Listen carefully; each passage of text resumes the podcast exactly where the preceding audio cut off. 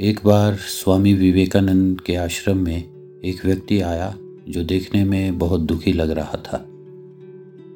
वह व्यक्ति आते ही स्वामी जी के चरणों में गिर पड़ा और बोला कि, महाराज, मैं अपने जीवन से बहुत दुखी हूँ। मैं अपने दैनिक जीवन में बहुत मेहनत करता हूँ, काफ़ी लगन से भी काम करता हूँ, लेकिन कभी भी सफल नहीं हो पाया। भगवान ने मुझे ऐसा नसीब क्यों दिया है कि मैं पढ़ा लिखा और मेहनती होते हुए भी कामयाब नहीं हो पाया हूँ? स्वामी जी उस व्यक्ति की परेशानी को पल भर में ही समझ गए। उन दिनों स्वामी जी के पास एक छोटा सा पालतू कुत्ता था। उन्होंने उस व्यक्ति से कहा, तुम कुछ दूर ज़रा मेरे कुत्ते को सैर करा लाओ, फिर मैं तुम्हारे सवाल का जवाब दूँगा। आदमी ने बड़े आश्चर्य से स्वामी जी की ओर देखा और फिर कुत्ते को लेकर कुछ दूर निकल पड़ा। काफ़ी देर तक अच्छी खासी सैर कराकर जब वो व्यक्ति वापस स्वामी जी के पास पहुँचा तो स्वामी जी ने देखा कि उस व्यक्ति का चेहरा अभी भी चमक रहा था, जबकि कुत्ता हाँप रहा था और बहुत थका हुआ सा लग रहा था।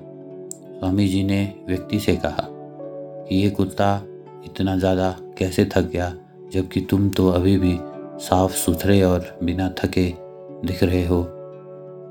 तो व्यक्ति ने कहा कि मैं तो सीधा साधा अपने रास्ते पर चल रहा था, लेकिन ये कुत्ता गली के सारे कुत्तों के पीछे भाग रहा था और लड़कर फिर वापस मेरे पास आ जाता था। हम दोनों ने एक समान रास्ता तय किया है, लेकिन फिर भी इस कुत्ते ने मेरे से कहीं ज़्यादा दौड़ लगाई है, इसीलिए ये थक गया। स्वामी जी ने मुस्कुरा कर कहा, यही तुम्हारे सभी प्रश्नों का जवाब है। तुम्हारी मंजिल तुम्हारे आसपास ही है और वो ज़्यादा दूर नहीं है। लेकिन तुम मंजिल पे जाने के बजाय दूसरे लोगों के पीछे भागते रहते हो और अपनी मंजिल से दूर होते चले जाते हो। मित्रों, यही बात हमारे दैनिक जीवन पर भी लागू होती है। हम लोग हमेशा दूसरों का पीछा करते हैं कि वो डॉक्टर है तो मुझे भी डॉक्टर बनना है तो वो इंजीनियर है तो मुझे भी इंजीनियर बनना है। वो ज़्यादा पैसे कमा रहा है तो मुझे भी कमाना है। बस इसी सोच की वजह से हम अपने टैलेंट को कहीं खो बैठते हैं और जीवन एक संघर्ष मात्र बनकर रह जाता है। तो मित्रों, दूसरों की होड़ मत करें, अपनी मंजिल खुद बनाएँ।